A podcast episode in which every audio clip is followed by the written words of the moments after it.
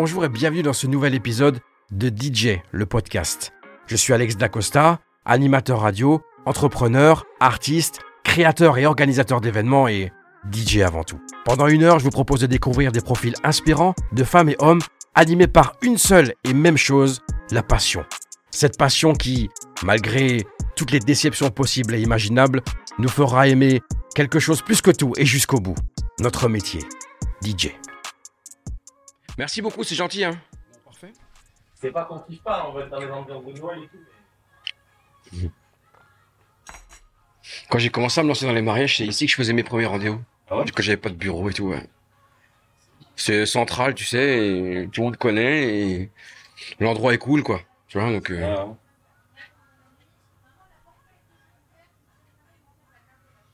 Après, ils pourront pas couper, mais... mais- Après, moi, ouais, je, je le coupe le bout de fond.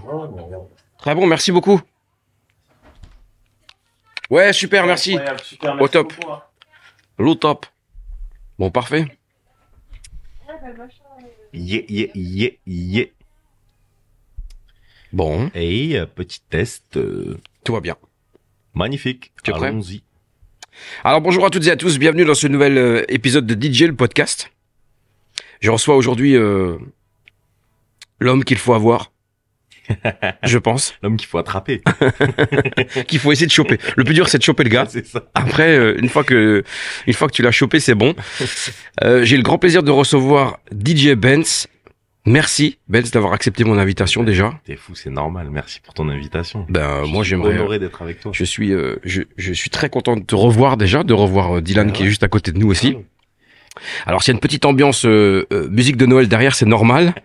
Euh, à l'hôtel, ils ont ils ont accepté gentiment. On est dans, dans le hall de l'hôtel où, où, où dort Ben ce soir à Colmar, et euh, et il y avait la musique très forte et ils nous ont accepté de baisser un petit peu. Donc il y a toujours un petit peu de de, de bruit, mais euh, ça mettra un peu d'ambiance. Euh, si tu le permets, Yes. j'aimerais euh, parce que je suis allé fouiller dans les archives et j'aimerais commencer ce podcast avec euh, un truc que j'ai retrouvé du 5 juin 2012 à 0h40. Oh, Le gars dormait déjà pas très, pas beaucoup. incroyable. Zéro. Y est pas Alex. Je me permets de te contacter car je suis passé dans un club qui m'a dit que, que du bien de toi. La station. C'est vrai. Ils ont signé pour trois dates supplémentaires avec moi. C'est le début, hein. Ouais, grave. Je suis dans le, plus dans le créneau hip-hop R&B, mais je pense que certains clubs dans lesquels que je, je passe seraient susceptibles de te recevoir. Donc déjà, il y avait l'esprit du gars. Bien tu vois, franchement. J'aurais peut-être des plans pour toi dans le sud, notamment cet été à Montpellier. Enfin bref, tu vois, c'est incroyable. Non, mais 2012. 5 juin 2012. Waouh. Donc, euh, Oh, t'as euh, dû remonter, t'as dû. J'ai j'ai- euh, j'ai un peu remonté, ouais. et euh, à l'époque, moi, j'avais signé dans ma maison de disques et, euh, et, euh, c'était c'était un peu plus compliqué, mais en tout cas, voilà, c'était juste pour euh, planter un peu le décor et voir d'où ça part. Oh, le dos. Incroyable. Je me souviens que Mental direct. je, je me souviens que Yvan m'a dit du, très bien de toi et euh, il me dit ah, j'ai un jeune qui vient qui, qui a démarré un peu et il est bon, il va bien, il s'appelle DJ Benz. Je dis écoute, moi je crois que c'est celui qui avait fait, c'est pas celui qui a fait euh, un remix sur AV8, euh, c'est Coucou, Ouais. tu veux voir euh, Coucou, tu vois, on m'a, ouais, m'a quelque chose. mon chibre. Ouais, c'est ça. Alors, euh, on va essayer de ne pas faire trop long parce que je sais que le, le, le temps est, est compté pour toi. Ouais, là, on est bien. Euh, on va essayer de faire un tour d'horizon de d'un peu tout, même si ça va être très long, donc on va essayer de faire un condensé de tout. Ok. Euh, J'aimerais euh, l'idée de ce podcast, c'est toujours de, de trouver des choses inspirantes pour les pour ceux qui nous écoutent. Ok. Je sais que puisque tu es très suivi, tu es très inspirant et euh, et euh, et c'est très bien. Euh, parlons un peu du début. Ouais. Je sais que tu as dû la raconter un milliard de fois, Ouais, mais écoute, ça me fait mais euh, tu peux tu, tu peux condenser. Comment comment démarre À quel moment tu sens que ça va c'est la passion est là? Euh, écoute, moi, c'était pas, hum, c'était pas, euh, c'est pas arrivé comme ça.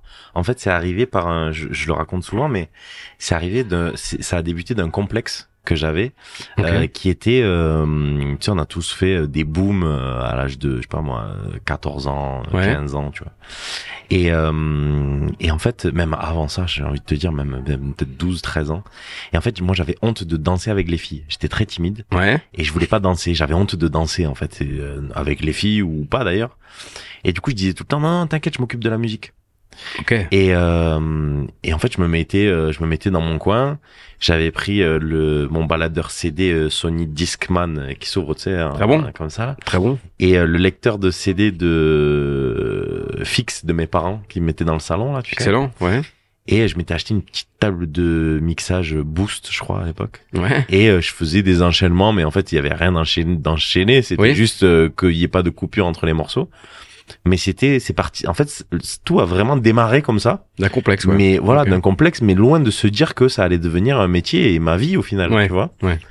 Euh, et après, par la suite, j'ai rencontré des gens qui euh, qui en avaient vraiment fait leur métier. J'ai appris que c'était un métier parce que je le savais même pas. Oui. Euh, j'ai découvert le la scène de Cut Killer dans la haine qui m'a Mhm. beaucoup marqué aussi, comme beaucoup de, de DJ hip-hop de, de, de mon âge et de ma génération. Et euh, je me suis dit ah ouais en fait euh, en fait c'est c'est si je peux faire ça et en vivre, Ouais. ça serait énorme. Mais euh, ça a jamais été, euh, enfin au tout début en tout cas, ça a jamais été moi le fait de me dire euh, ça va être mon métier Ouais, ça- et euh, je vais en vivre et, et je vais en faire vivre une équipe. Ça a jamais été un objectif, quoi. Jamais Ouais, de la vie. Juste, euh, euh, à un moment donné, euh, bah, je commençais à faire des petites soirées privées à droite à gauche. C'était vraiment des soirées, euh, j'étais même pas payé. Hein, C'était juste le Ouais. kiff de faire Bien ça sûr, avec, euh, avec mes potes. Et puis euh, j'ai un pote à moi qui m'a dit, je te la fais très courte, mais j'ai un pote à moi qui m'a dit, écoute, euh, dans une boîte de camping au Cap d'Agde, il cherche un DJ pour mixer tous les soirs de, je crois que c'était euh, 22h à 7h du matin, mais c'était tous les soirs pendant 4-5 mois, je crois. Et euh, du coup, euh, je disais, ben moi, 4-5 mois, c'est pas possible parce que j'étais encore à l'école et tout. J'allais justement euh, te demander, ta vie, c'est comment en ce moment-là? Ouais, ma vie, c'est ma vie, c'est l'école là. Je crois que je suis, euh, ouais, je suis au lycée, un truc du genre. Ok. Donc je leur dis, moi, je peux, mais juillet, août, enfin euh, mi-juin, tu vois, mi-juin jusqu'à fin août, mais après j'ai l'école, donc je peux pas. Ouais. Donc bon, on aménage le truc, ils mettent un petit DJ euh, un mois avant et quelques semaines après. Euh, mais je fais les saisons là et c'est là où ça devient vraiment un travail Ouais. et où je suis payé pour le faire. Bien sûr. Euh, au passage, je suis payé 80 euros la soirée. Je le dis parce que euh, je sais qu'aujourd'hui, euh, le, le- le- bon, les, les, les cachets sont, sont, sont un peu tabous, euh, les DJ osent pas trop en parler et tout. Moi, je le dis j'étais payé, j'ai commencé, j'étais payé 80 euros la soirée. Ouais. Et je faisais, ouais, je crois que c'était 22h, 7h du matin. Et, euh, mais c'était, mais c'était, en, en fait, c'était un kiff de me dire, euh, frérot, t'es payé pour jouer de la musique, quoi. En fait, tu Ouais. vois. C'était même pas un, Ouais. un job pour moi, j'avais Ouais. pas travaillé, tu vois. Et euh, donc j'ai fait j'ai fait plusieurs saisons dans cette boîte de camping et après j'ai enchaîné dans une autre boîte qui s'appelle le Palma au Cap d'Agde Ouais. et euh, qui là est un club qui est ouvert toute l'année. Euh, le week-end, donc vendredi, samedi, et euh, du coup je démarre ma résidence au Palma, et en parallèle à ça, ben là je peux continuer mes études, et en fait je je- j'ai mes études euh, la semaine et je fais le Palma le week-end. Et euh, après même en fait quand je commence à bosser, parce que j'ai bossé chez Fun Radio pendant un moment, bon. euh, ouais. Et, euh, et en fait, quand je commence à bosser, euh, ben, je continue à faire euh, les week-ends dans ce, dans cette boîte. Ok. Donc en fait, je bosse 7 sur 7. J'ai j'ai aucun jour de repos. euh, Ouais. T'es déjà dans le bain, quoi. Je suis déjà dans le Ouais. bain, tu vois. Mais euh, mais encore une fois, c'est que du kiff et euh, et, et c'est vraiment euh, ouais, c'est 100% de kiff. J'ai pas l'impression d'aller Ouais. travailler. Et, pour euh, Ouais. pour faire un bond dans le temps, euh, j'ai envie de te dire, même aujourd'hui, j'ai pas l'impression de travailler en fait, tu vois. Bah oui, bien sûr. C'est euh, Un petit peu des fois quand même, mais- ouais, des, des fois là physiquement ça Bien ça, sûr, ça, c'est- ouais. ça ça commence à tirer parce que il y a l'âge, il y a le rythme qui est plus le même et tout. Mais euh, je pense que je l'ai toujours dit à Dylan et à mes équipes, je leur ai toujours dit le jour où j'aurais où je me dis flemme d'aller bosser Ouais. En me disant que je vais faire une soirée, j'arrêterai Ouais. parce que ça va se sentir de suite. Oui. Donc euh, donc voilà. Et ensuite, euh, après le, le Palma. Ouais. Et après. Palma et après j'ai le Milk qui m'appelle. Le Milk à Montpellier. Donc ça vient direct. Ok. Ouais, j'ai le Milk à Montpellier qui m'appelle. C'est eux qui viennent dit- vers toi Ouais, c'est eux qui viennent vers Parce moi. que en fait, ça se passe pas. en fait, c'est via Get Down, Ok. le DJ Get Down, euh, qui m'appelle et qui me disent, écoute, ils ont besoin de, il y a un DJ qui est malade. Alors, euh, je crois même, je sais plus, je crois que c'était FDB. Je crois que c'était FDB que t'as reçu euh, dans Ouais. ton podcast. Je crois que c'était FDB qui était malade un jour ou je sais pas quoi. Et il me dit, euh, il cherche un DJ, euh, un mercredi, c'était le mercredi soir, du coup, les, les, les Oui. soirées, les gossips. Et il me dit, il cherche un DJ pour, euh, pour faire une soirée hip-hop à Montpellier. Euh, Le DJ est malade, est-ce que t'es dispo? Je leur dis, ouais, mais quand? Ils me disent, ben, là, ce soir. En fait, il m'appelle le mercredi Ouais, à bah oui, 18h bien sûr. pour mixer le mercredi soir. Sinon, c'est pas drôle. Je lui dis, bah, bien sûr que je suis dispo. Bah oui. Et, euh, et en fait, j'y vais et euh, je, je, je, je fais un coup dont je ne suis pas peu fier. Je hum, j'appelle des copines à moi de Montpellier, euh, un groupe de copines qui sont peut-être, je sais pas moi, 15 ou 15-20, et euh, je te mens pas que des avions de chasse. Ok. Voilà, c'est c'est 15 blocs, on va pas se mentir. 15 blocs. Ouais, ouais, ouais, Ah bon c'est vraiment 15 avions, c'est un aéroport le bordel. et euh, et je les appelle et je leur dis voilà, et je leur dis terminal 2. Et je leur dis je leur dis Très bon salon. Les filles, Thomas oui. de G, très bon salon. je leur dis euh, je leur dis les filles, il faut vraiment que vous me rendiez un service. Là, je vous demande ça vraiment comme un service. Ouais. Euh, je fais ma première soirée à Montpellier. Moi, j'étais euh, j'étais au Cap d'Agde, donc j'étais au Palma, tu vois. Alors pause, est-ce que Ouais. le milk c'est déjà euh, le milk le milk? Non, pas du tout. Ok. Pas du tout. C'est euh, on est on est sur les débuts du milk et, et on est surtout sur un club très électro. Ok. Et on est sur une ville très électro. Oui. Il y a plus aucun club euh, hip-hop à Montpellier. Oui. Le dernier a fermé deux trois ans avant ça. Et euh, et on est sur un club full électro, 100% électro. Et personne veut de hip-hop à Montpellier. Et les seules soirées hip-hop qu'il y a, c'est euh, les gossips au milk avec euh, FDB qui les fait à ce moment-là. Et du coup, euh, je leur dis, euh, les, donc pour reprendre le truc, je leur dis, les filles, Mhm. euh, j'ai vraiment besoin de vous. Je fais ma première soirée à Montpellier. Est-ce que vous pouvez venir euh, à minuit? C'est une soirée gossip, donc c'est euh, gratuit pour les filles. Il y a du champagne jusqu'à une heure gratuit, machin, etc. Je leur dis, mais vraiment, il faut que vous veniez. Et en fait, euh, les portes du Milk s'ouvrent à minuit et les 15 premières clientes qui rentrent, c'est ces 15 filles que j'ai ramenées. Donc 15 filles qui ne sont jamais venues au Milk, euh, qui sont de Montpellier mais qui sortent ailleurs dans dans d'autres boîtes ou qui sortent pas du tout des fois. Mhm. Mais euh, là, je les ramène en fait euh, au Milk. Elles rentrent et les 15 viennent directement à la cabine me faire la bise une par une. Et le patron voit ça, voit Ouais. cette scène, tu vois. Je l'ai pas beaucoup raconté, ça c'est vrai. Le patron voit cette scène. Il hallucine parce qu'il se dit mais, mais qu'est-ce que c'est ces, ces, ces filles Ouais, qui rentrent que j'ai jamais vues Ouais. ici, euh, machin. Et donc minuit elles sont là, minuit et quart, il vient me voir et il me dit tu fais quoi mercredi prochain? Ok. je lui dis mais je lui dis ben je fais rien mais euh, attends t'as même pas vu euh, t'as même pas vu ce que j'ai fait enfin euh, j'ai même pas commencé si ça se trouve je suis nul euh. Ouais. il me dit non non mais c'est bon t'inquiète on va s'arranger on va voir machin nanana. et en fait j'avais quasiment euh, signé ma première euh, grosse résidence dans la dans une grosse ville grâce à ça sans Ouais. même avoir euh, A mis même un avoir- disque sans même avoir mis un disque en fait Parce qu'il s'est dit tu vois? s'il est pas bon, au moins il est intelligent. exactement Donc, et il se dit peut-être, je sais pas, peut-être il se dit il est malin euh, ou il a une belle communauté ou tout ça. Et en fait, on démarre vraiment comme ça.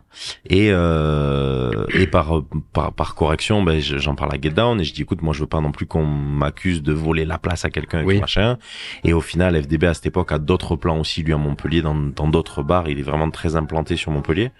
Et en gros, c'est ça, ça se fait d'un d'un bon accord et je suis en très bon terme avec euh, ouais. avec FDB, avec tout le monde. Je crois que Cool. c'était FDB. Je sais pas si c'était FDB ou Silvio, mais je crois que c'était FDB. Et du coup, euh, et du coup, je signe ma première résidence et en fait, euh, je démarre du coup tous les mercredis au Milk. Je suis le week-end du coup au Palma. Euh, là, ça devient plus dur à gérer mon Ouais. travail hein, la semaine et je négocie avec le Milk de leur dire, écoutez, moi, ce que je veux, c'est bosser tous les mercredis et un samedi par mois. Je Ok. veux un samedi par mois. Comme ça, en fait, ça m'assure d'avoir, euh, de me tirer un, on va dire un SMIC en gros, hein, euh, avec en bossant tous les mercredis et un samedi par mois. Et en fait, ça me libère. Du coup, dans ma tête, je me dis, ben, je vais quitter le Palma, je Ouais, vais quitter ma résidence. Et euh, au moins, j'ai une résidence dans un club qui me permet de vivre et de payer un loyer, payer à manger sans faire le fou, mais mais de vivre. Et par rapport à ça, euh, de pouvoir euh, euh, de pouvoir après essayer de trouver des dates en guest euh, dans d'autres dans d'autres villes et les premières dates en guest 2012 C'est la station. on est sur la station Ouais, avec le message que je t'ai envoyé dont tu parlais Et euh, euh, ça a été euh, directement une, une volonté de ta part de faire du guest. Euh, oui, mais j'ai été en- avant ça, j'ai été résident. J'ai été Oui. résident Mhm. pendant des années. Euh, j'ai appris le métier en résident et je pense et on en avait déjà parlé toi et moi. Mhm. Je pense et aujourd'hui, je suis convaincu que tu ne peux pas être bon DJ guest sans avoir été bon DJ résident. Ouais. Pour moi, c'est impossible. C'est impossible parce que euh, ben, aujourd'hui, je te dis une bêtise. Regarde, hier j'étais à Lyon. On en parlait. J'étais à l'inauguration d'une salle de d'une salle de, de de, de concert, une grosse salle de concert. Euh, C'était une soirée privée. Et devant moi, j'avais une euh, tranche d'âge de euh, ça allait de 20 ans à 55 ans, ou Ouais. 60 ans, tu vois. Et euh, ben, j'ai joué, euh, euh, j'ai joué euh, euh, du, du Bruno Mars, j'ai joué du Michael Jackson, j'ai Ouais. joué du Aretha Franklin, j'ai joué du David Guetta, j'ai joué euh, de la Moulaga, j'ai joué, euh, tu vois ce que je veux dire? Ouais. et, et, et ça, je l'ai appris avec ma résidence. Et aujourd'hui, je suis capable de tenir toutes sortes de soirées parce que j'ai été résident Ouais. et que je j'ai commencé comme ça. Donc, euh, si j'ai un petit message à passer au DJ, c'est c'est vraiment euh, ne vous dites pas que euh, j'ai toujours fait euh, ce que j'ai kiffé. En fait, moi, Ouais. quand j'ai démarré ma résidence, eh ben, je jouais euh, du Gilbert Montagnier, euh, euh, je jouais les démons de minuit, je jouais euh, et tout ça, je sais le faire. Aujourd'hui, s'il ouais. faut que je le refasse, je saurais le faire parce que ça s'oublie pas. Bien Tu sûr. j'ai pas toujours joué du rap français comme je joue aujourd'hui. Ouais, ouais, ouais. Et euh, co- comment ça vient les premières dates guest Comment tu les comment tu les trouves? Alors je, je sais que non, j'ai fait une super formation. Investir, mais euh, comment ça vient les, les- ces premières dates guest? Les, les premières dates guest viennent du fait que je fais une énorme communication sur les mercredis au milieu. Ouais, Euh, je te parle là vraiment euh, de, de- au niveau au niveau national. Je je hum, je mise tout sur ce mercredi au milk. ouais, d'accord. Et euh, bah, tu te souviens à, à cette époque-là, euh, moi je je communique en disant voilà euh, aujourd'hui euh, je m'appelle Benz, je fais euh, tous les mercredis dans un club qui s'appelle le Milk à Montpellier et on fait entre 1000 et 1300 personnes tous les mercredis. Ouais, Parce que ça marchait du coup Parce euh, que le ça mercredi. marchait. Ouais. Et en fait, on a commencé, ça a marché très vite en fait. On a commencé avec euh, peut-être, je sais pas moi, euh, 300 personnes ou 200 personnes. oui. Et puis c'est très vite monté, 600, 800, 1000. Et, et, et, et à un moment, on faisait, en, en- peut-être en six mois, on fait, euh, on fait entre 1000 et 1300 personnes tous les mercredis. Ouais, vénère. ouais, Donc vénère. en fait, Mm. tous les clubs de France, moi je fais une énorme communication sur Ouais. ça. Et en fait, tous les clubs de France se disent, mais alors c'est qui ce mec qui qui arrive à remplir en quelque sorte, même si encore une fois je le dis et je le répète parce que c'est important, c'est un gros travail d'équipe parce qu'il y a énormément de communication de la part du club, etc. derrière, très bonne communication, mais euh, les gens se disent c'est qui ce mec qui arrive à remplir tous les mercredis au Milk Ouais. alors que nous on galère à remplir le à remplir le week-end. Ouais. Ouais. Et euh, ben, je commence à faire mes premières dates ben, à la station, tu vois, on en parlait, Ouais. euh, qui est juste à côté de Montpellier. Donc je fais Avignon, je fais euh, je fais Nîmes, je fais euh, de l'autre côté Narbonne, Carcassonne, puis ça s'étend. Après je fais un peu Toulouse, euh, je fais un peu Marseille, je fais vraiment le sud de la France et après ça monte euh, plus. Mais ça démarre vraiment comme ça. Ça démarre d'une d'une surcommunication euh, de ces mercredis là. Et tu sais c'était un truc où je te dis une bêtise, moi je prenais je crois euh, je te dis une bêtise, je crois que je prenais 120 euros de de de, de cachet par par mercredi et euh, il m'arrivait d'investir des 300 350 euros sur des mercredis de vacances pour faire une vidéo pour une fa- faire venir un caméraman pour faire une vidéo professionnelle pour euh, justifier à la France entière que euh, regardez c'est bien plein et euh, la clientèle est incroyable il y a des bouteilles il y a des filles il y a du il y a de Ouais. la bonne ambiance c'est smile et euh, et voilà et ça démarre On peut vraiment faire on peut faire une soirée hip hop sans sortir les couteaux. Ouais, c'est ça. ouais. c'est exactement Et euh, ok. Et euh, donc première date guest arrive, ça se passe bien. T'es tout seul à ce moment-là?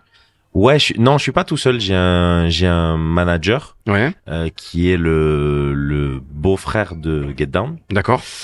et euh, qui s'appelle Gilles. Et euh, je démarre avec ce manager-là.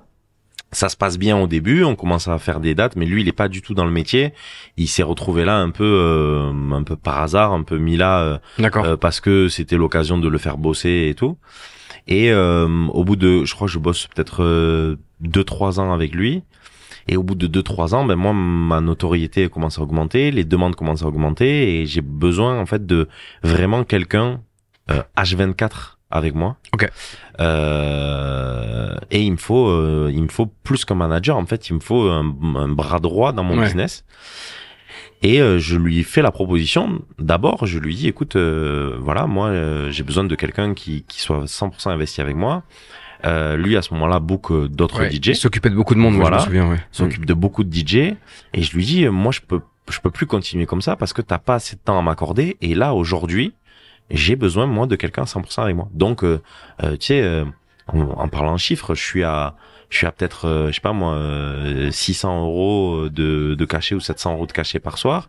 Euh, je lui donne peut-être 100 balles, tu vois, donc c'est pas énorme, donc il peut Ouais. pas en vivre non plus. Mhm. Donc je comprends aussi sa position, où il me dit, mais moi, euh, bah évidemment, je peux pas vivre avec 400 balles ou 500 balles par mois. Tu Oui, comprends que je suis obligé de m'occuper de quelqu'un d'autre, enfin d'autres personnes. Et je lui dis, écoute, pas de problème. Et en fait, on, bon, c'est un, c'est un peu tendu, mais normal comme dans toute séparation. Mais après, bon, c'est c'est cordial. Il comprend mes arguments, je comprends les siens. Mhm. Et entre temps, j'ai rencontré ben, Dylan, qui est juste à côté. Euh, je l'ai rencontré sur une autre soirée où, sur laquelle il m'a booké. Et en fait, ça s'est très bien passé. Le feeling est très bien passé. J'ai vu que l'organisation était carrée et tout. Et il m'avait dit un jour en rigolant, ben, si tu cherches un manager, je suis là.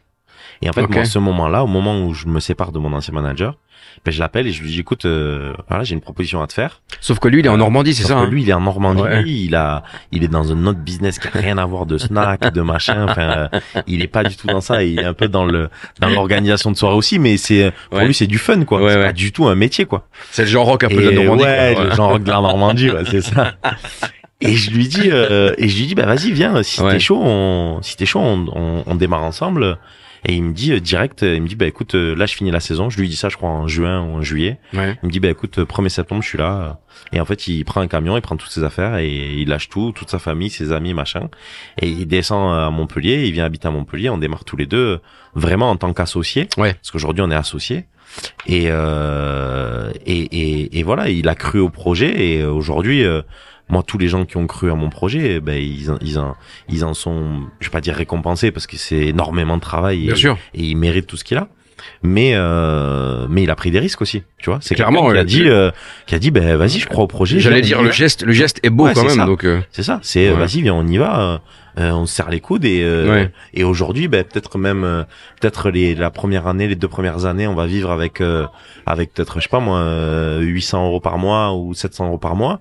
Mais euh, mais on va cravacher pour euh, Ouais. pour que ça marche quoi. Ouais. Voilà. d'où vient d'où vient cette euh, euh, ce- cette, euh, cette cette couleur musicale urbaine Ouais, en fait, j'ai euh, j'ai j'ai grandi dans une famille avec un frère et une sœur, donc moi, j'ai toujours une vie de, de famille très équilibrée et sans aucun problème. Et euh, j'étais dans, j'avais une, on, on, vit, on vit dans une villa, enfin on vivait dans une villa euh, au Cap d'Agde avec, euh, moi j'avais ma sœur d'un côté et j'avais mon frère de l'autre. Et en fait, j'avais euh, mes parents qui écoutaient euh, des Beatles, euh, Ouais. euh, des choses comme ça. J'avais mon frère qui écoutait du ACDC, du Offspring et, et ce genre de musique.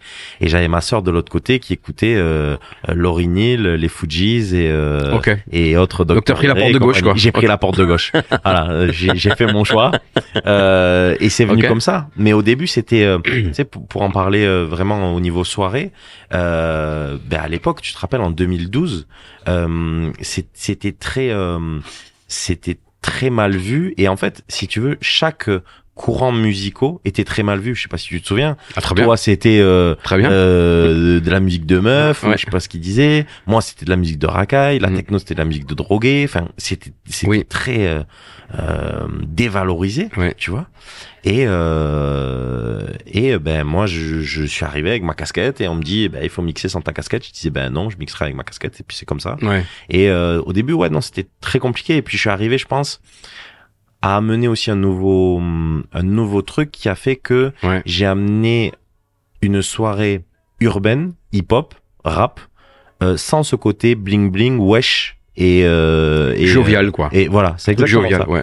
C'est exactement ça. Parce que par mes interventions micro, par Ouais. tout ça, euh, je fais redescendre un peu la pression et je peux mettre aujourd'hui des morceaux qui sont très violents dans les paroles et euh, et euh, couper le son parce qu'il y a une fille qui est tombée sur la piste et que je me je lui demande si elle s'est fait mal et Ouais. et je lui paye un verre parce que tu vois et et ça va faire rire tout le monde et puis on va repartir sur autre chose tu vois mais euh, je pense que c'est c'est et à cette époque aujourd'hui les gens le comprennent enfin les jeunes qui sortent en boîte aujourd'hui euh, c'est devenu le, le rap est devenu la musique la plus la plus populaire en France et la Oui. plus écoutée en France mais à l'époque c'était pas du tout ça Absolument. il y a dix ans c'était c'était pas du tout ça comme Ouais. euh, avec toi le reggaeton et, Absolument. euh, c'était on était euh, on était des niches et on était surtout euh, seuls sur nos sur nos niches Oui. tu vois Clairement. toi t'étais dans ton créneau moi j'étais dans mon créneau et euh, et on, on, on, on charbonnait depuis depuis des années Ouais. voilà les gens qui pensent qu'on est arrivé là euh, hier c'est pas vrai Ah non. Non. voilà Et euh, ça, c'est dans ton tempérament ce, ce côté euh, showman, animateur? T'as tout de suite fait le choix du micro plutôt Ouais. que des- du scratch? Ouais, exactement. En fait, moi j'ai déjà j'ai fait beaucoup de théâtre. Ok. J'ai fait euh, j'ai fait quasiment 10 ans de théâtre. D'accord. Donc euh, oui. et, euh, et voilà et, et, et en fait euh, je vais te raconter une anecdote très rapide qui, qui est quand même très marquante. Euh, un jour, j'ai euh, ma copine de l'époque qui sort en boîte et qui va écouter euh, euh, un DJ, je sais même plus qui c'était. Elle écoute le mix, euh, elle rentre et je lui dis alors ça s'est passé comment? Et elle me dit euh, ah donc elle elle est pas du tout dans la musique, pas du tout dans ça, elle est juste cliente lambda d'un Ouais. club. Et elle revient et elle me dit euh, bah écoute euh, franchement c'était trop bien mais beaucoup trop de tchiki tchiki tchiki tchiki. Ok. Et en fait je comprends que tchiki tchiki tchiki c'est les scratchs Ouais. et je me dis, ok. Et là, je me pose et je me dis, donc en fait, le mec là qui est en train de mixer, il a bossé des, des sessions scratch, euh, des flares, des machins pendant Ouais. euh, des jours, des nuits et des années pour que les clients considèrent ça comme du tchiki tchiki Ouais. tchiki. Tu vois ce que je veux dire? Ouais. Et en fait, je me dis non, mais moi, il faut que je me, faut que je me concentre sur autre chose et que j'apporte quelque chose de nouveau. Et je vois à cette époque, euh, c'était DJ Battle, je crois, qu'on fait venir dans, qui vient dans un club, je sais plus trop où c'était. Et c'est le premier DJ que je vois mixer avec un micro à la main. C'est-à-dire que vraiment à l'américaine, il prend son micro à la main, il mixe avec les trois doigts, euh, Ouais. euh, avec trois doigts et il tient le micro avec deux doigts et euh, il mixe avec son micro et il fait des phases au micro, machin, machin, machin. Et je me dis mais ouais, en fait c'est ça. Et en fait c'est ça qu'il faut que j'arrive à développer Ok. c'est du micro, de l'animation, puis je commence à me renseigner sur les ricains, et je vois que les ricains, eux, c'est carrément l'extrême de ça. C'est-à-dire Ouais. que eux, il y a même pas d'enchaînement. Ouais. C'est ils mettent un morceau, ils coupent le son, ils hurlent dans le micro et ils passent sur un autre morceau, tu vois. Mais c'est une façon de mixer, c'est un, c'est un, c'est un show. C'est quelque chose qui te convenait plus. Voilà. Ouais. Et je me dis, mais en fait, ouais, c'est ça. C'est ça qu'il faut que je fasse. Ça allie le théâtre, la façon de parler, la façon de mixer et euh, Et la musique. et, et la musique. Mhm. Donc, euh, donc, je vais me concentrer sur ça. Mais au début, c'est très mal vu par les DJ euh, hip-hop. Parce que euh, moi, je me vends comme euh, DJ hip-hop et les gens me disent ouais, mais tu sais pas scratcher. ou- Donc évidemment, oui, j'ai les bases de, j'ai les bases d'enchaînement, j'ai les bases de scratch, mais je suis, je suis mille fois loin d'être le meilleur Ouais. dans ce dans ce créneau-là parce que je me suis pas concentré sur ça. Ouais. Tu vois. Et au début, je suis très mal vu par les DJ du milieu jusqu'à ce que euh, un petit jeune du nom de Cut Killer euh, euh, vienne à Montpellier et on se voit, on en discute. Et en gros, il met un message sur ses réseaux. Euh, en, en- il met un, un- je crois que c'était Snap à l'époque. Il met un Snap où il dit, euh, bon, il avait un peu bu et tout, mais il dit euh, Hey, euh, à tous les DJ parisiens ou tous les DJ qui crachent sur Benz, euh, essayez de faire la moitié des dates qu'il fait et après vous reviendrez nous voir. Et, tout. Ouais. Et en fait, ça me donne ce moment-là, me donne un moment, un, un- un- un- une espèce de crédibilité Ouais. dans le milieu Un tremplin, où, quoi. Ouais, voilà, ouais. où tous les DJ ferment leur gueule un peu et se disent putain si cut il valide, Ouais. euh, on va peut-être pas trop se le mettre à dos on- on va fermer notre gueule. Voilà. Et, euh, et après ouais petit à petit euh, les gens ont compris mais au début ouais non c'était compliqué. Ouais, c'était chaud. Ouais. Et comme dit de toute façon, comme dit Manu Payet dans le film Coco, avec quand il montre le micro, il dit avec ça, les gars, on gagne des guerres. C'est exactement ça. ça, euh, euh, le micro, ça te sortira toujours de, de la Ah, sauce en soirée. exactement ça. Le scratch, non. Mais donc, euh, exactement ça. Et aujourd'hui, moi, je, je, ben, tu vois, quand on va faire des balances, mhm, la première chose que je teste, c'est mon micro. ouais. On a acheté un bon micro, on a acheté, on a fait un bon truc, euh, pour, parce que, parce que c'est nécessaire. Ouais. Et aujourd'hui, si tu me dis, euh, bah, c'est une soirée mais il y a pas de micro, tu vois, moi, je te dis une bêtise, euh, il y a beaucoup de, de d'établissements en extérieur ou quoi l'été qui me contactent et qui me disent, bah écoute, on aimerait faire une soirée avec toi, mais il y a pas de micro. Je leur Ouais. dis, mais les gars, ça ouais. sert à rien. Ouais.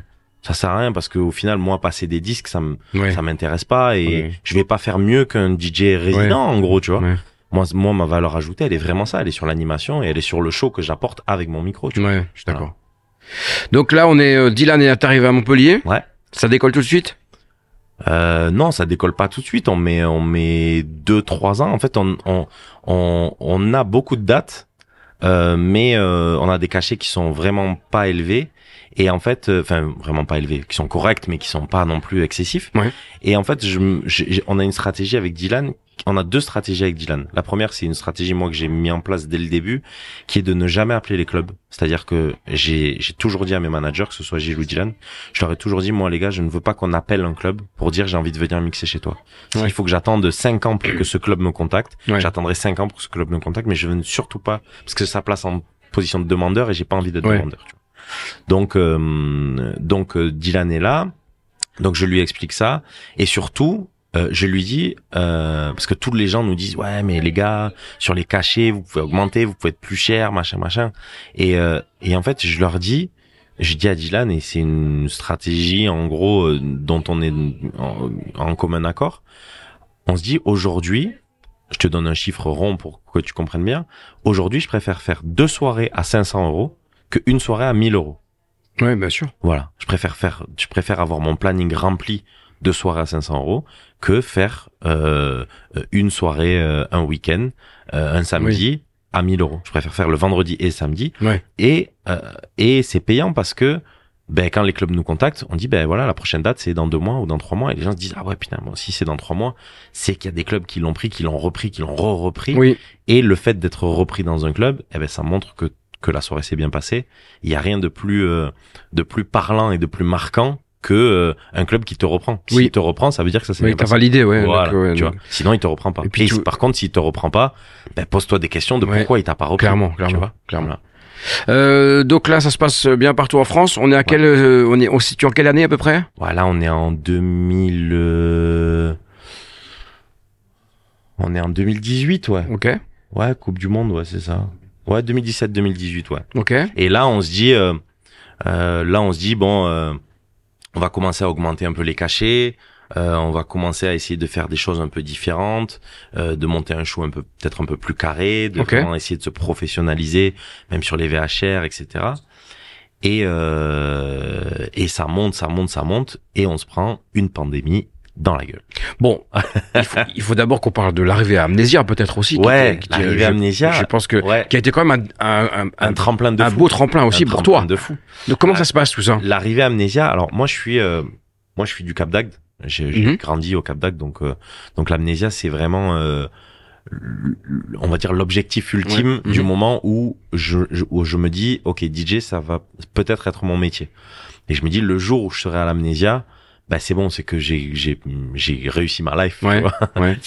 Et euh, et euh, le jour où je démarre euh, l'amnésia, en sachant que c'est en 2013, un truc du genre. Oui, parce que tu as, tu as dit que c'était les 10 ans cette année. donc, ouais, euh, c'est ça. mhm. Je démarre en 2013 Je suis, hein. Je et je vois ça. Je démarre en 2013 et en 2013, euh, ben en fait, euh, le patron m'appelle. Patron m'appelle sur mon sur mon portable et me dit écoute euh, euh, Benz oui ouais c'est moi. Ouais voilà monsieur machin hein, je t'appelle parce que euh, j'aimerais euh, reprendre les soirées hip hop à l'amnésia etc est-ce que t'es chaud? Et moi j'ai cette ré- cette réaction euh, folle qui est je suis sur la route à ce moment-là et j'ai cette réaction folle de lui dire ouais bah écoute je sais pas je vais réfléchir je lui dis vraiment ça je te jure Alex je lui dis euh, Très bon. Je lui dis, écoute, je vais réfléchir, je vais voir. Ouais, je sais pas, faut que je vois avec mon planning. Je vais voir. ok. Et il me dit, écoute, ben réfléchis-y, tu me dis. Et je raccroche. J'appelle ma sœur Il s'y attendait peut-être pas, je pense. hein. et je, et je lui dis, non, pas du tout. Ouais. J'appelle ma sœur et je hurle au, au téléphone et je dis, il y a l'amnésia qui vient de m'appeler euh, pour mixer là-bas et tout. Elle, elle hurle encore plus fort. Tu lui as dit oui, tu lui as dit oui. Non, j'ai dit non, je vais lui dis, réfléchir. Je sais pas et tout. Elle me dit, mais t'es un malade et tout. Nana. Je dis, non, mais là, je le rappelle dans une demi-heure et tout. Je lui dis que c'est bon et tout. Elle me dit, ben oui, dépêche-toi, t'es con et tout. et du coup, euh, et du coup, ouais, je le, je, je, euh, je l'appelle et en fait, il me, il me greffe sur une soirée euh, avec Get Down, justement. Mhm. Au début, c'est les jeudis, on fait un peu les soirées à deux, etc.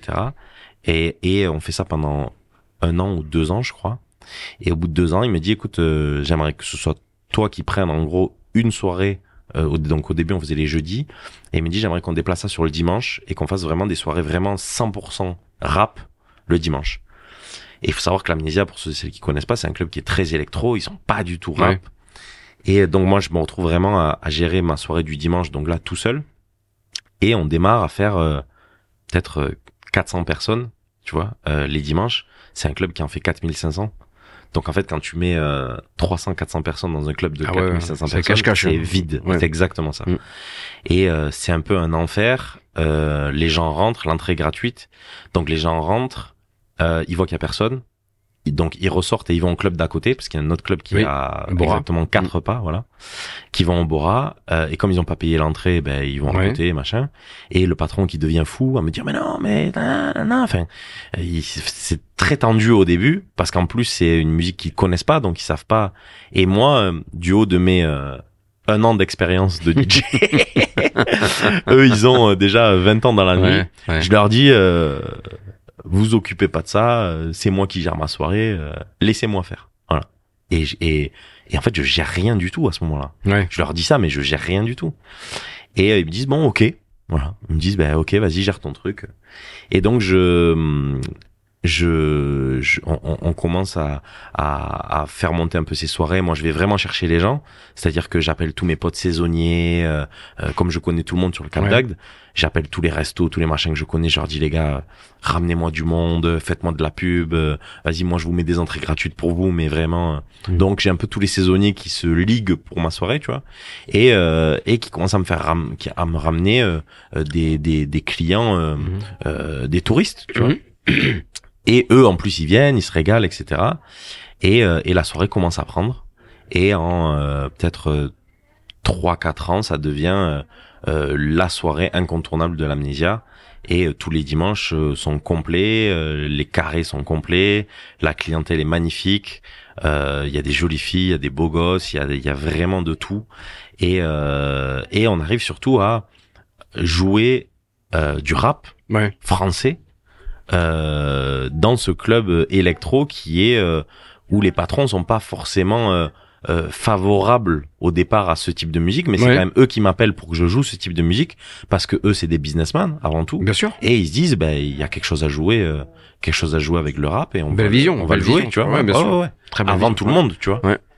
et, euh, et voilà et vraiment ça démarre comme ça et après ben ça a connu le succès que Parlons un peu des, des réseaux sociaux parce que tout ça aussi, euh, ça, ça a été alimenté et extrêmement bien travaillé par euh, par toi euh, tout au long de, de ce temps-là. Ouais. Euh, Est-ce que tu captes très vite que les réseaux vont prendre de l'ampleur? Est-ce que comment comment tu comment t'es comment t'es positionné là-dessus? Je capte le je capte l'importance des réseaux très rapidement Ok. En fait, je me dis, aujourd'hui, je n'ai ni télé, ni radio, ni médias, ni rien du tout. Les seuls médias que j'ai, c'est mes réseaux sociaux. Donc, euh, je suis obligé de euh, de miser sur ça, et je mise beaucoup sur Snapchat à l'époque. Ok. Et euh, je démarre à faire beaucoup de snaps. Euh, euh, J'essaye de me mettre un peu sur Instagram. C'est Facebook aussi beaucoup à l'époque. Ouais. Donc euh, je poste beaucoup de trucs, je fais beaucoup de com sur ça. Euh, et je me dis c'est le seul moyen que j'ai de, de faire connaître mon travail, c'est les réseaux sociaux.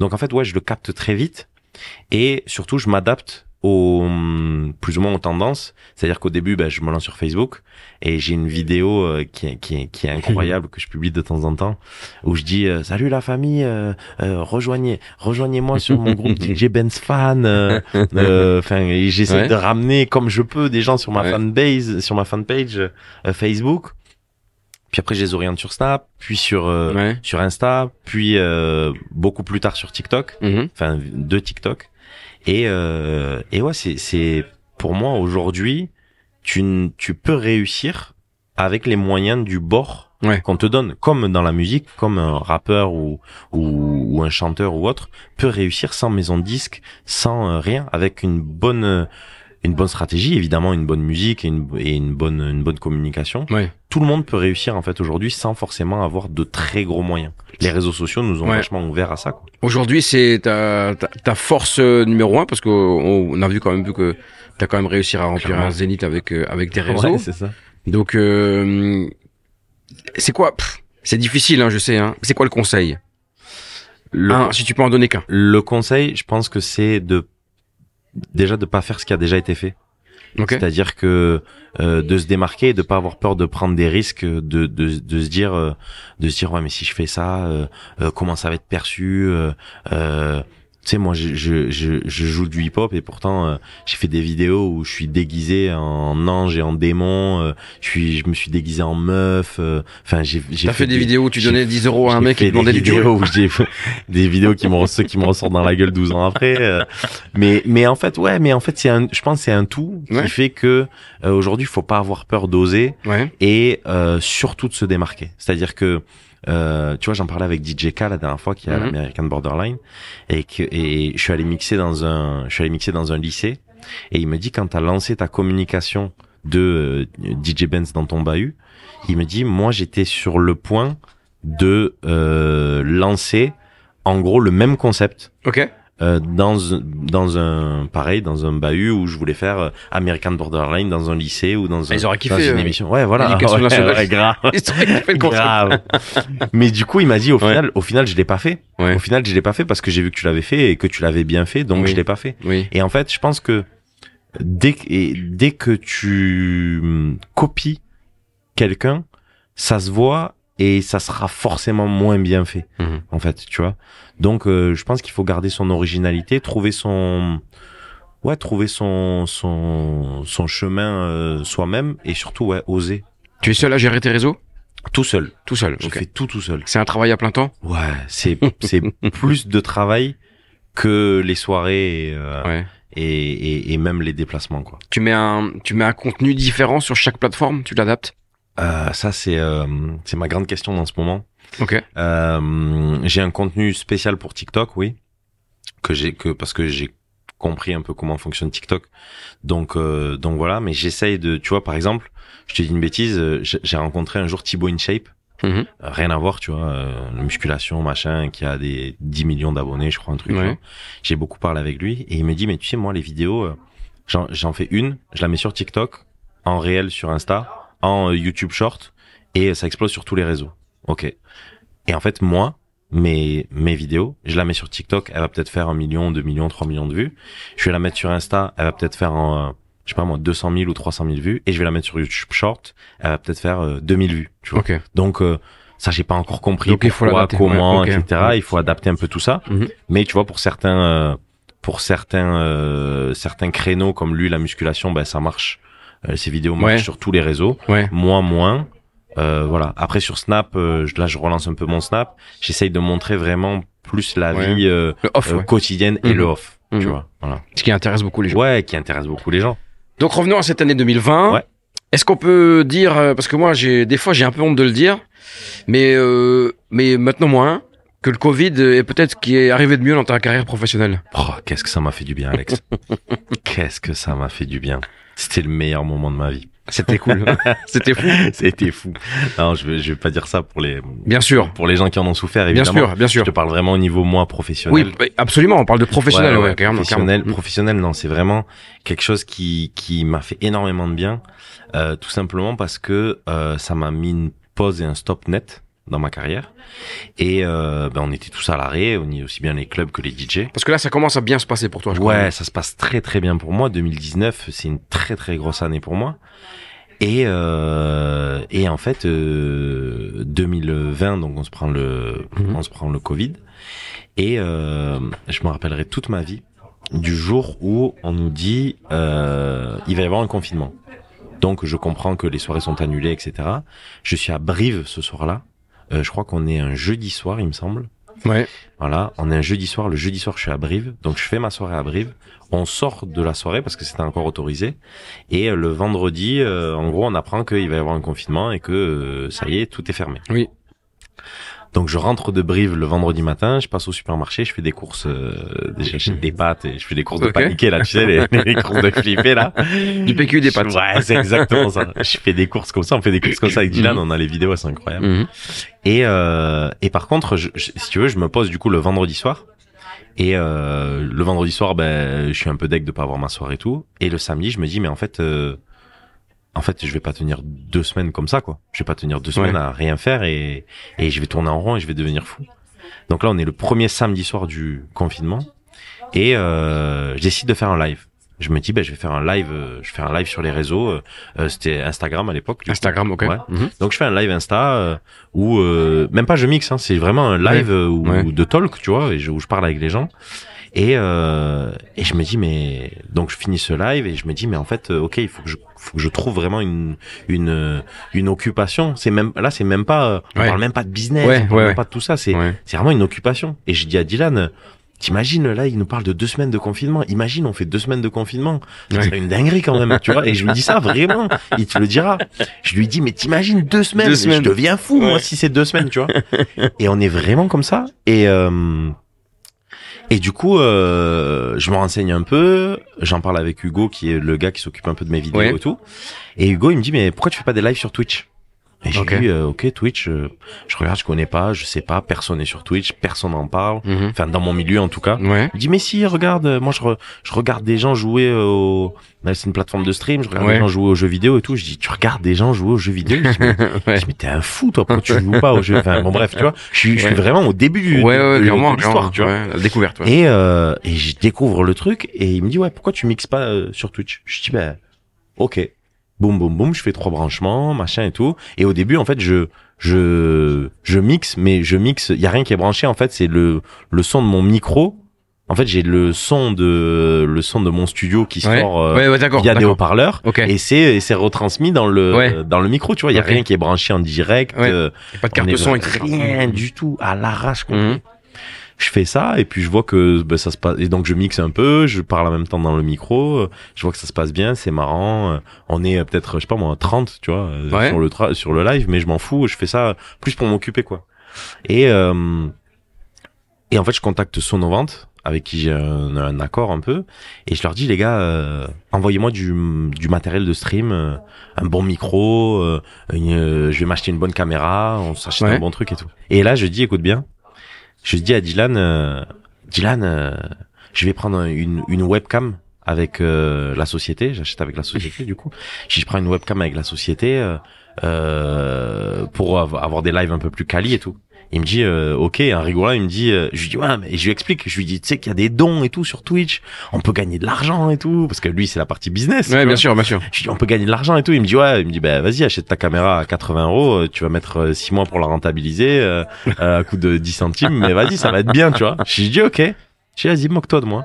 Et j'achète cette caméra et euh, une webcam, tu vois. Et on commence à faire les trucs, les lives. Et on se professionnalise petit à petit. Et à un moment, j'ai l'idée de dire, euh, donc là, il y a encore aucun DJ, en fait, sur Twitch, Ouais. tu vois. Euh, et là, j'ai l'idée de, de dire, euh, bah écoute, je vais lancer le premier club virtuel de France. Euh, donc je réfléchis, je parle avec les gens et je leur dis comment on l'appelle. Donc il y a plusieurs propositions et tout et on trouve le Confinium, Ouais. euh, le nom Confinium. Mhm. Et ils me disent bah vas-y on, on on part sur ça le Confinium. On fait, je dis aux gens de faire un logo, euh, un machin et tout. Et je développe vraiment pour te la faire courte. Euh, je développe. euh, euh, je demande à son vente de m'envoyer des lumières, de m'envoyer, de faire vraiment un club quand je vois que le confinement va durer, de me mettre vraiment en place dans mon studio et de faire vraiment un club virtuel, tu vois. Donc avec une machine à fumer, avec euh, Ouais. un bordel, tu vois. Ouais. Et euh, et puis ça commence à prendre et puis on a l'idée de faire un bar virtuel où on vend des bouteilles virtuelles. Donc ça je vous l'expliquerai une autre fois parce que ça sera beaucoup trop long mais en gros on vend des bouteilles virtuelles donc euh, euh, des images en fait en gros Ouais. et les gens se prennent au jeu parce que moi je fais le show aussi quand les gens euh, font un don de 20 euros, 30 euros avec du vrai argent au- final, ben moi je vais claquer des canons à confetti dans mon studio, je vais allumer des sparklers, tu vois, des Ouais, trucs. euh, c'est et, et ça va être vraiment euh, euh, un show et ça va être un divertissement qui fait que les gens, là il faut, faut se remettre dans la condition où Ouais. les gens ont rien à faire de Ouais, ouais. journée, de Ils ont que ça à faire. Ouais. Ils ont que ça à faire. Et au final, on se retrouve tous les jours. Je mixe une heure, je crois. Je fais 21h, 22h, je crois, un truc du genre. À, euh, c'est le rendez-vous des gens, en fait, qui veulent un peu, euh, tu vois, se lâcher l'esprit, rigoler, décompresser, tu vois.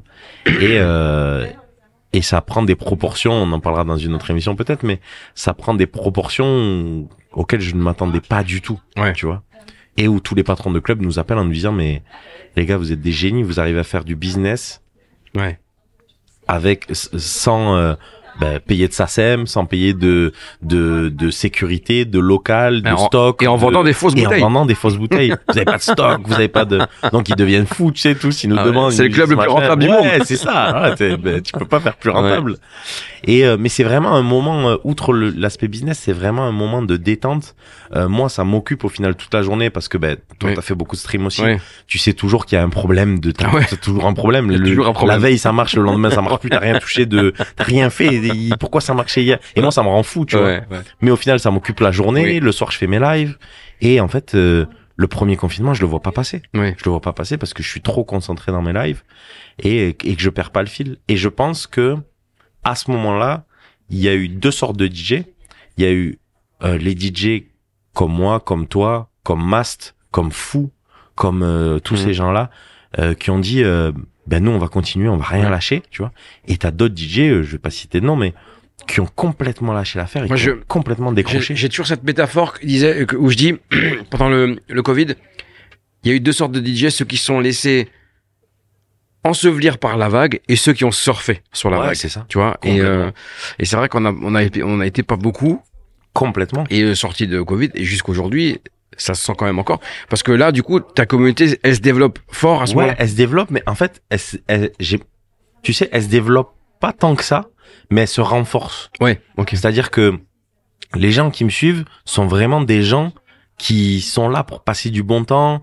euh, ça crée une communauté et euh, ça crée une communauté très forte de gens qui aujourd'hui, ben, quand je fais un zénith, Ouais. ben, les gens euh, euh, se déplacent, se mettent. euh, C'est eux qui disent, sont là. Ouais, voilà. Ils se disent, euh, ben voilà, écoute, moi j'habite à Lille, toi t'habites euh, en Normandie, toi t'habites à Strasbourg, toi t'habites machin. Et ben on prend un train et on se prend une villa Airbnb euh, et on va tous habiter ensemble pour aller voir le Zénith de Benz, tu vois. Excellent. Et à ce moment-là, et, et j'ai beaucoup de gens comme ça qui euh, qui, qui qui qui me suivent et qui- et et ouais, ça a renforcé le truc, Ouais. ça a renforcé ma communauté plus que ce que ça l'a développé. Ouais. Tu vois, euh, ce que je dis souvent, je dis euh, Twitch, ça me l'a renforcé. euh, TikTok, ça me l'a développé, ça m'a Ouais. fait grandir, grossir explosé, en termes ouais. de nombre, ouais. tu vois. Mais euh, pas en termes qualitatifs et de vrais gens qui, euh, ben, quand je vais sortir un t-shirt, ça va être des premiers à les acheter. Ouais. Quand je vais faire un concert, ça va être des premiers à acheter les places. Euh, tu vois, ça c'est des. Parce que sur Twitch, tu leur as parlé, tu, le, tu, tu leur as parlé, t'es près d'eux. Oui, euh, voilà, je suis près d'eux et mm. puis c'est des gens que tu voyais tous les soirs. Ouais. Donc en fait les les les noms au final tu les reconnais et après quand tu les vois en vrai, ils te disent ah ben c'est moi euh, Ouais. Mini B, euh, Ouais. c'est moi la Famax, c'est moi euh, Chalou, euh, Mhm. tu vois et tu dis ah ouais putain non incroyable, tu vois. Et euh, Avec cet hymne incroyable que et t'es le Schumacher, là, le Vroom. Ouais, c'est ça. Bon après c'est- après c'est parti dans des délires de fou. Non, mais dans des délires de fou. J'ai l'impression que tu as fait, euh, comme dans tout ce que tu fais, tu, tu l'as fait à fond Ouais. et euh, sans, sans calculer. Ouais, sans calculer personne. C'est Et, euh, et, et, mais tu sais, c'est- je, je le dis souvent, mais on a, on a un peu le même parcours. Et, euh, et, et euh, ça a toujours été, euh, euh, ben, tu sais, moi, quand les gens, ils m'ont dit, ouais, le rap, c'est de la musique de racaille, machin, Mhm. au tout début, pour en revenir au début, je leur disais, ouais, vas-y, bah les couilles, tu vois. Je vais continuer Ouais. à le faire, et puis je vais le faire bien, et puis ça, Ouais. ça marchera. Quand toi, on te disait, ouais, c'est de la musique de meuf, euh, c'est Ouais. éclaté, euh, machin, machin, eh ben, t'as dit, ouais, bah, vas-y, Ah oui, euh, oui. je- rien à foutre, tu vois. Et Ah en oui. fait, je pense que, évidemment, faut écouter le conseil des gens, faut écouter l'avis des gens et tout, mais si tu crois vraiment Ah oui, oui. en quelque chose, Ah oui. tu vois, Faut, faut écouter personne. ça sera plus fort Bien que, sûr. Bien sûr. tu sais, je, te- je, te, je te raconte une dernière anecdote, mais très drôle. Euh, à l'époque, je fais, euh, je mixe dans des clubs où Snake mixe et on, on fait les mêmes clubs au même cachet. C'est-à-dire que, euh, je te donne un exemple, je fais un club à Saint-Raphaël. Moi, je suis le vendredi et je suis payé 800 euros. Snake est le samedi, il est payé 800 euros. J'ai des fly, des programmes d'été Ouais. où, euh, Mhm. où tu vois euh, Benz le vendredi, Snake le samedi. Et on, on fait des, on fait pas mal de saisons comme ça et tout. On garde contact avec euh, avec Snake. Et un jour, il me dit, euh, juste avant l'été, il me dit ouais, euh, j'en ai marre, j'en ai plein le cul, je me barre, je me barre aux États-Unis, ça y est, ça m'a saoulé la France et tout machin. Mhm. Et je lui dis mais je lui dis t'es un fou frérot. Je lui dis le le l'été c'est là où on fait le plus de dates. Je dis, Ouais. Si tu veux te barrer, barre-toi, mais barre-toi en septembre. Te barre pas, euh, te barre pas là maintenant, tu vois. Et il me dit non non rien à foutre, je me barre. Et il se barre. Et en fait, euh, moi je dis à tout le monde, euh, mais il est, il est fou complet ce mec, tu vois. Et Ouais. je dis, en gros, il est débile, tu vois. Pourquoi il part à l'étranger euh, avant une saison et tout Ben c'est qu'en fait, il a senti que c'était le moment de partir Ouais. et il a écouté personne. Bien sûr. Et il a fait son truc et il s'est barré et la France voulait pas de lui et il s'est barré à l'étranger et c'est devenu Ça lui a- Snake euh, ça lui a réussi, ouais. aujourd'hui et aujourd'hui je me dis ben ouais putain ouais t'es- t'es pas si con que ça en vrai. Pourquoi, pourquoi je suis pas parti, moi Pourquoi je suis pas parti avec toi tu vois non mais c'est que c'était écrit comme ça Ouais, tu vois j'ai bien sûr, aucune, bien sûr, aucune absolument. animosité ou quoi Donc là, le Covid s'arrête, c'est fini. Yes. Ça repart. Ça repart fort. ouais ça repart très fort parce que je me suis lancé sur TikTok Ok. Pendant le Covid, du coup. TikTok, ouais, pendant le Covid, à un moment où je crois que c'était deuxième partie de Covid, où euh, euh, bah tu sais c'est un peu semi confinement. Ouais, on sait plus trop, C'est, ouais. un, peu, c'est Ouais. un peu bizarre machin. Euh, les les lives, euh, euh, ça commence à faiblir un peu, bah, parce qu'il y a des gens qui ont repris le travail. Oui. Nous on est toujours arrêtés, mais il y a des gens qui ont repris le travail. Donc ça a plus l'impact que ça. a. Donc je préfère arrêter. Je dis bon voilà, on a passé une bonne une bonne époque. euh, Je coupe le truc. Mais par contre je vais faire des, je vais me lancer sur TikTok. Je découvre TikTok, pareil que j'ai découvert Twitch avec des gens qui me disent ouais tu devrais regarder TikTok et tout machin je regarde TikTok je me dis ouais putain trop bien et tout euh, pas beaucoup de DJ français dessus. Je me dis bah vas-y, je vais me lancer dessus Ouais. et je commence à faire une vidéo, deux vidéos, trois vidéos et euh, et ça commence à exploser et en fait je, là je le fais vraiment par plaisir et par kiff tu vois Ouais. Euh, et au début même pas dans une stratégie encore une fois de business je me dis je le fais juste parce que ça va m'occuper et que j'ai pas de date j'ai pas de soirée j'ai que ça à foutre Ouais. donc je vais faire des vidéos Oui. et je fais des vidéos euh, les cinq sons que t'avais oubliés euh, euh, les cinq sons que t'écoutes en secret dans ta voiture les cinq sons que qu'écoutent les jeunes aujourd'hui enfin où je, je fais des petits concepts comme ça et ça cartonne et je fais des euh, je fais des 2 3 4 millions de vues par euh, par Ouais, story c'est incroyable. Je comprends pas d'où ça vient. Et en fait j'ai beaucoup de de gens qui me commencent à me suivre sur TikTok mais c'est vraiment une une clientèle euh, enfin une population euh, très éclectique Ouais. c'est-à-dire que j'ai des moi au début on me dit ouais TikTok c'est des petites meufs qui dansent elles montent leur cul euh, machin euh, c'est nul tu verras ça sert à rien Ouais. et en fait je me rends compte que ben, j'ai aussi des trentenaires des quarantenaires euh, Ouais. parce que ben parce que je fais des je fais des stories euh, euh, ben tu vois cinq sons que t'as écouté dans ta jeunesse et que t'as complètement oublié et je vais te jouer euh, je sais plus là j'ai même pas d'idée mais tu vois un match nul euh, Mhm. un son de taxi un son d'ayam un son de machin et euh, du coup j'arrive à toucher cette population là puis je fais d'autres trucs un peu plus destinés aux jeunes aussi et en fait j'ai une communauté qui commence à se développer Ouais. et euh, Donc TikTok, c'est un vrai virage, quoi. TikTok c'est un vrai virage de fou c'est un virage de fou. Euh, et en fait, quand les clubs reprennent, euh, je, me, je fais une soirée, donc le- on reprend juste avant l'été, je fais une soirée à l'amnésia.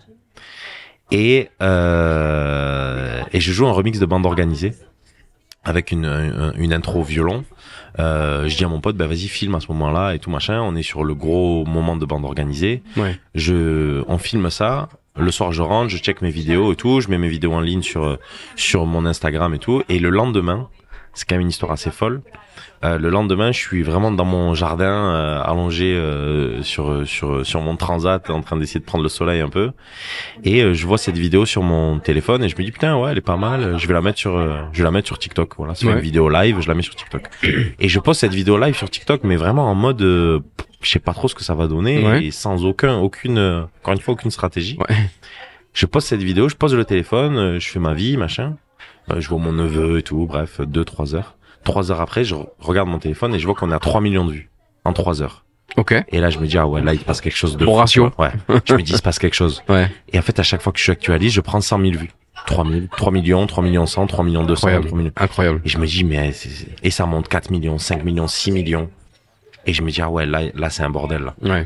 Et, euh, et c'est une vidéo où- qui me ramène énormément de followers, de gens qui, tu sais, on est sur une période où on sort du Covid, Ouais. donc les gens ont plus de vidéos de soirée, Ouais. et là ils se reprennent au final cette vidéo de soirée dans la gueule, Avec le tube du moment en plus. avec donc, le tube du ouais. moment, euh, avec des gens qui s'amusent, qui sont là pour faire la fête, euh, donc euh, tu sais, t'as encore euh, T'as encore euh, des débats dans les commentaires de gens qui disent ouais mais vous sortez, euh, euh, mais il y a encore le Covid, le Covid Ouais. c'est pas fini.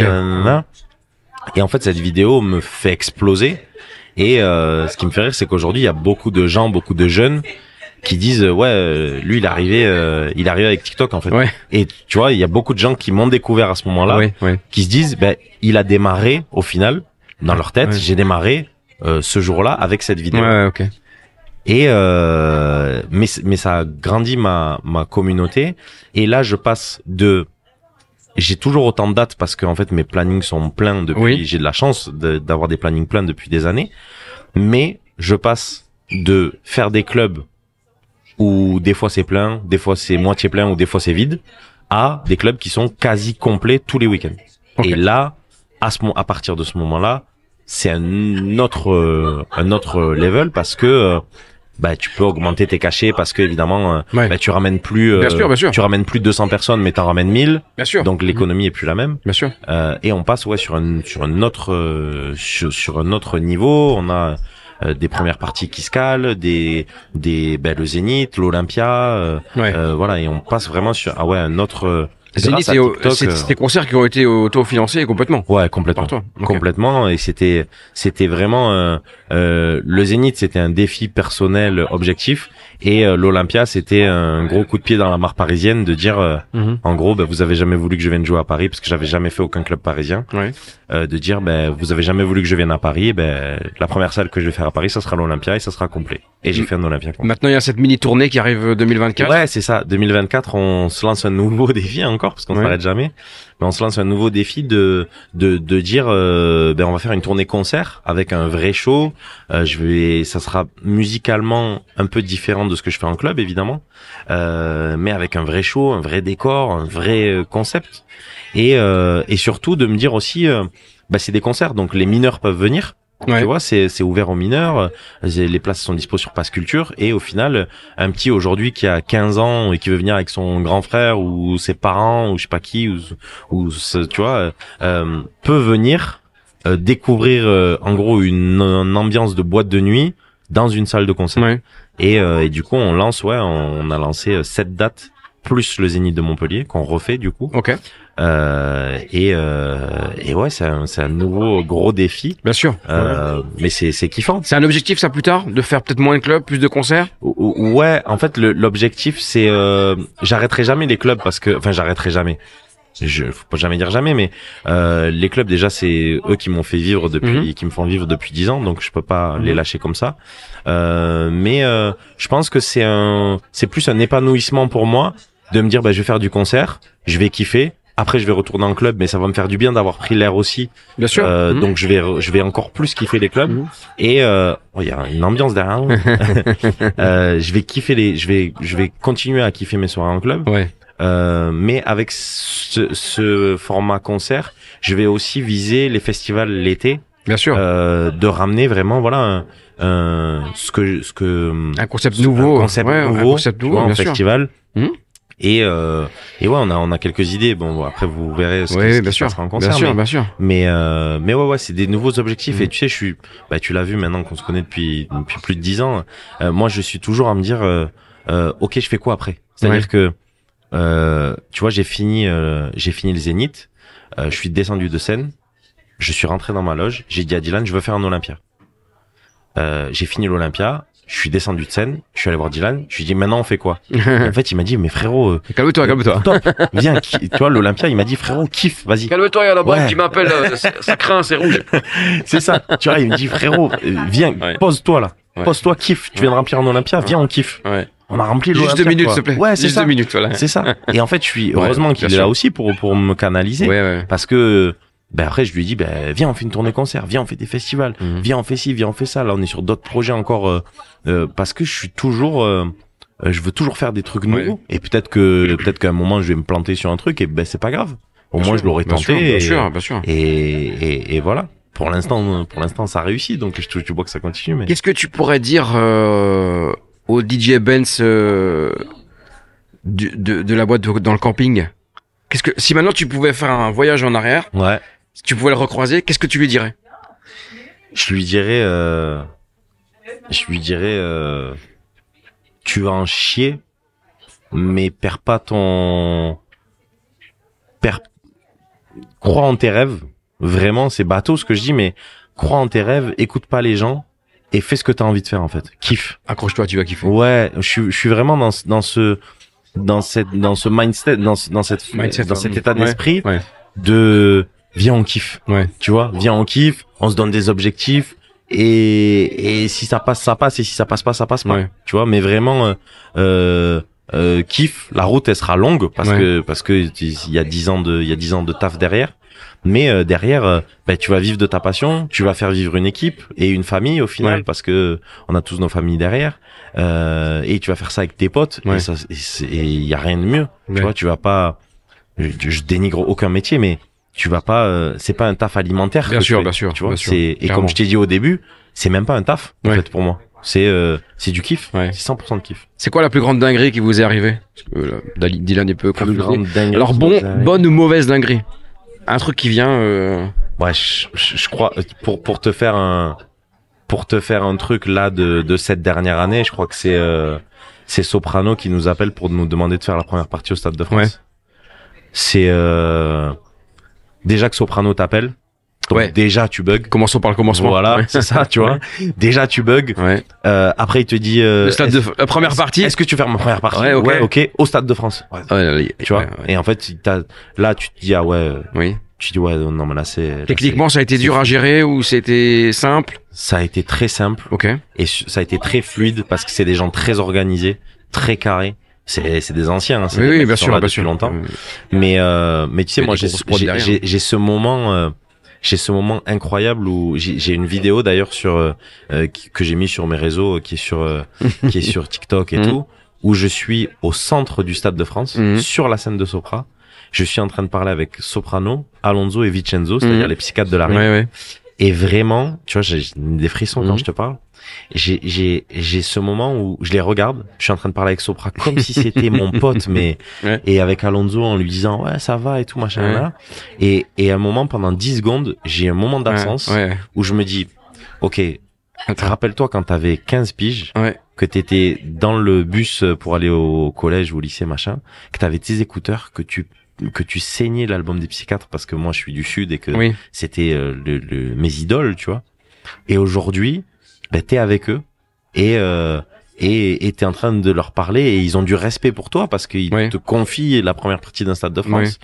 Euh, et ils, ils savent ce que tu fais, ils te considèrent, ils sont ils sont contents que tu joues leur son, tu vois. Moi, Alonso, il m'a dit franchement, frérot, euh, merci de jouer mes sons en watch. Je dis mais t'es- t'es T'es fou, t'es toi. un fou, tu vois. Merci toi de Merci que tu de m'as les avoir fait. tu vois, Ouais, voilà, de les avoir fait, etc. Ok, ok.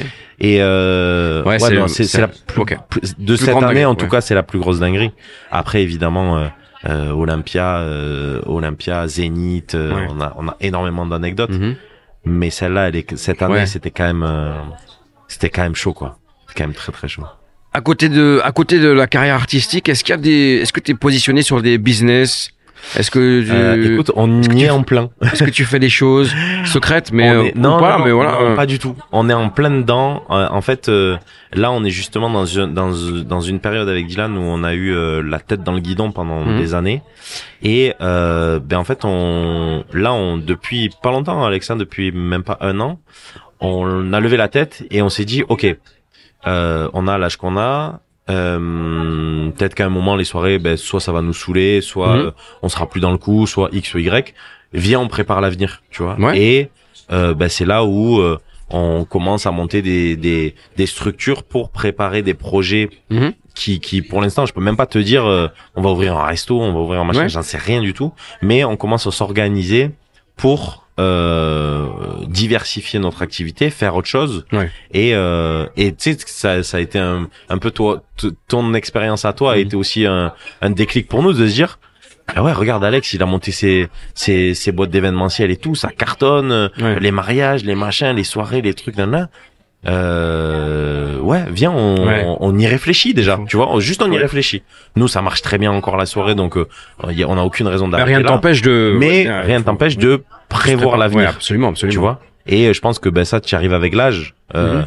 Que au début, tu te dis euh, ouais, les soirées, les soirées, les soirées, mais au final, tu dis ok, mais peut-être que je sais pas moi, à, à 45 ans, ben j'aurais peut-être plus envie de faire des soirées Ouais. et euh, et j'aurais envie de faire des trucs soit euh, plus conventionnels ou pas, Mhm. euh, mais différentes. euh, voilà. Donc là, on là on est en plein euh, l'administratif pour euh, pour monter toutes ces structures. C'est justement, tu me tends la perche pour la prochaine question. C'est donc l'avenir. Ouais. C'est quoi l'avenir après les soirées euh, L'avenir après les soirées, euh, je pense que Comment tu te vois? Comment déjà c'est que euh, moi j'ai toujours dit à Dylan, euh, j'arrêterai les soirées avant que les soirées m'arrêtent. Oui. C'est-à-dire que au moment où je vais sentir que ça commence à baisser, je vais euh, continuer certainement un peu, mais au moment où je vais sentir que je suis ringard, euh, que je suis plus dans le coup, que ça m'intéresse plus ou machin, j'arrêterai tout. Et euh, aujourd'hui, on aura, on aura avec Dylan assez de fonds et je pense assez d'idées surtout Ouais.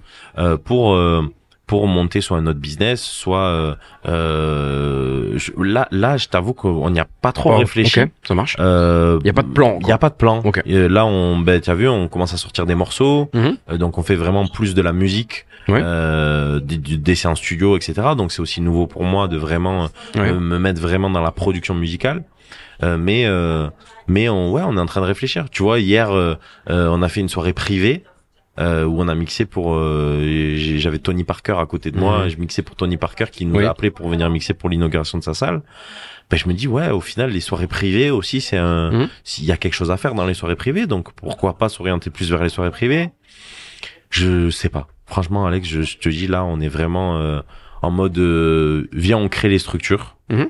et on verra dans deux, trois, quatre mois euh, ce qu'on fait. Mais il faut en plus gérer euh, la tournée actuelle. Bien tu sûr, vois, donc euh, Bien sûr.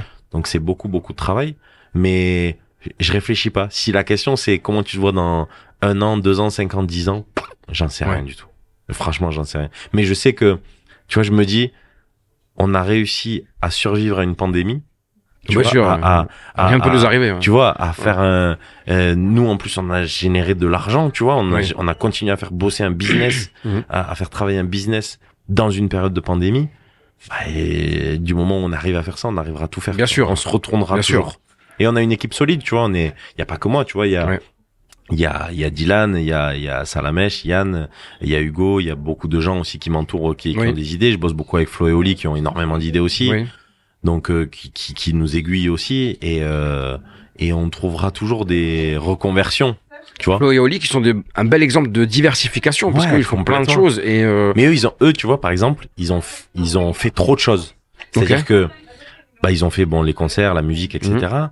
euh, puis ils ont investi euh, euh, dans une marque d'énergie drink. Puis ils ont investi dans des restos. Ça on le sait Mhm. pas forcément mais ils ont investi dans des restos ils ont investi dans plein de trucs. Et puis à un moment euh, ils ont levé la tête. Ils ont dit oh, oh, oh, on Ils ont leur festival aussi, je a- crois. ils ont leur festival Mhm. qui cartonne le Rose Festival. C'est un énorme succès mais euh, tu vois par exemple les restos dans lesquels ils ont investi c'est un nouveau type de resto etc ça a pas forcément marché Ouais. et ils se sont dit bon ben on aurait peut-être pas dû se lancer là-dedans mais bon on a essayé ça a pas marché Bien sûr, euh, bien sûr. voilà, on a essayé ce que je te disais tout à l'heure Ouais. mais ouais ils se diversifient et ils ont ils ont plein d'idées on avait pour idée de monter un business ensemble aussi à une époque Mhm. on, en, on y avait réfléchi au final Ça viendra. c'est voilà quand ça mais euh, mais je pense que ouais la diversification c'est c'est nécessaire à un moment ne serait-ce que pour l'épanouissement personnel bien sûr. tu vois, c'est ce que je te disais. Moi, j'ai fait, euh, euh, je, je fais 240 dates par an depuis maintenant euh, 10 ans. Euh, les clubs, c'est bon, j'ai fait le tour, donc je me régale toujours d'y aller. Mais j'ai envie de voir autre chose. Et au final, quand je fais autre chose, quand je fais un zénith, quand je fais un Olympia, quand je fais une soirée privée euh, euh, là pour l'ouverture d'une Mhm. salle de concert, C'est autre quand chose. je fais des trucs comme ça, c'est autre chose, mais je me régale. Ça te fait du bien. Ouais. Et comme toi, tu vois, Bien comme sûr. toi, quand t'as dit, euh, ben voilà, les soirées, je vais mettre un coup de frein et et je vais plus me concentrer sur les or- l'organisation machin. Mhm. Ben t'as repris un nouveau souffle et tu t'es Ouais. dit putain voilà, je fais Ah oui, ça fait du c'est bien. cool, Ouais, tu ça vois. ouais. C'est voilà. Et je pense que nous on en est là, on y arrive là. On se, on se, on se, je pense qu'on ne se rend pas assez compte de, de, du, c'est très énergivore de faire, surtout d'être tout le temps sur le même business, parce qu'on peut, on a beau se dire, ouais, il vient mixer, que deux heures, après il passe son temps à voyager, ok, ça fatigue de voyager, mais pour garder cette grinta, cette frite, C'est ça. toujours pareil dans ce business, il faut à un moment donné avoir un sas de décompression, C'est qui est ça. souvent la diversification. Ouais. Moi, euh, c'est dans plus dans l'orga, euh, Ouais. la technique spectacle. euh, toi, ce sera sûrement autre chose. Ouais, ça. Ça me fait tellement de bien et quand je reviens au club, j'ai l'impression euh, Ouais, voilà. c'est la c'est Tu vois, c'est les vacances. Ouais, c'est cool, ouais, tu vois. Et, et Et c'est- en fait, tu vois, on, on, on est, moi, je suis aussi là dans une période actuelle de ma vie où euh, où euh, on est avec Dylan et, et on a beaucoup de chance de très bien s'entendre et de, Oui. de très bien être être en, en osmose tous les deux. Et euh, ben, des fois, euh, moi, j'ai des coups de down, lui, ça va un peu mieux. Il me dit, bah vas-y, euh, je vais prendre moi les trucs sur moi et je vais gérer. Tu vois, on est une équipe aussi, donc bien sûr. donc c'est c'est mortel d'être comme ça parce que ben des fois lui il me dit frérot moi ça va pas euh, euh, pendant trois jours je vais être moyen ben c'est moi qui vais je sais pas Ouais. répondre aux mails machin et des fois et, moi je vais lui dire frérot là je suis pas dedans euh, les réunions avec les labels avec machin fais-les toi Ouais. tu me feras des débriefs et je veux pas en entendre parler tu vois mais j'ai Ouais. besoin de Bien sûr, bien j'ai sûr. besoin de deux jours euh, Ouais. off tu vois Bien sûr, bien sûr.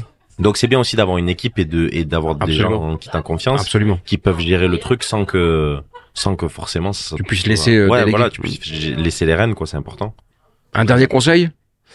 Un dernier conseil aux gens qui nous écoutent est-ce que tu sais qui sont les gens qui t'écoutent d'ailleurs?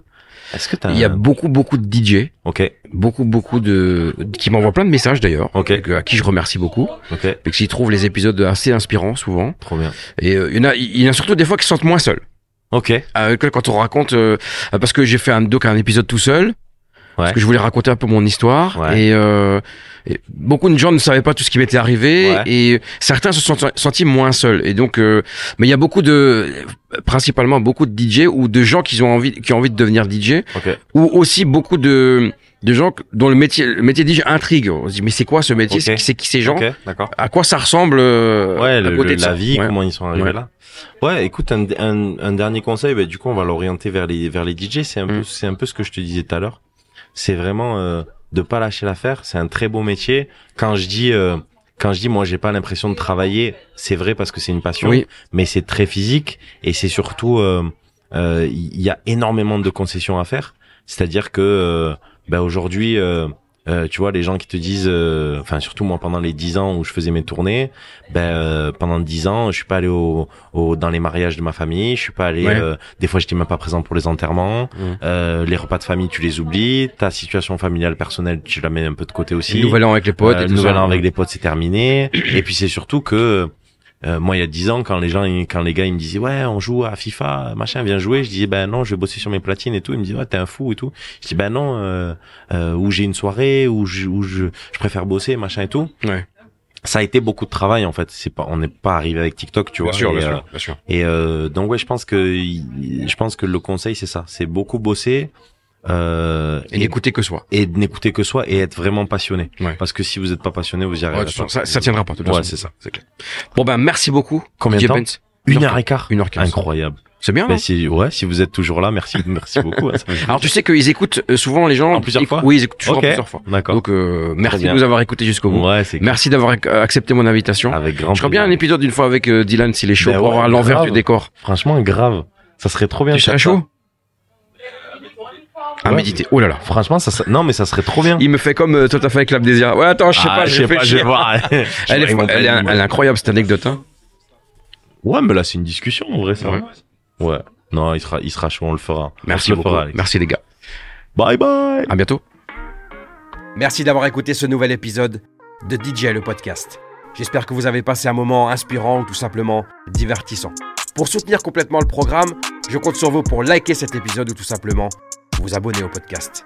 C'était Alex Dacosta et c'était DJ le podcast.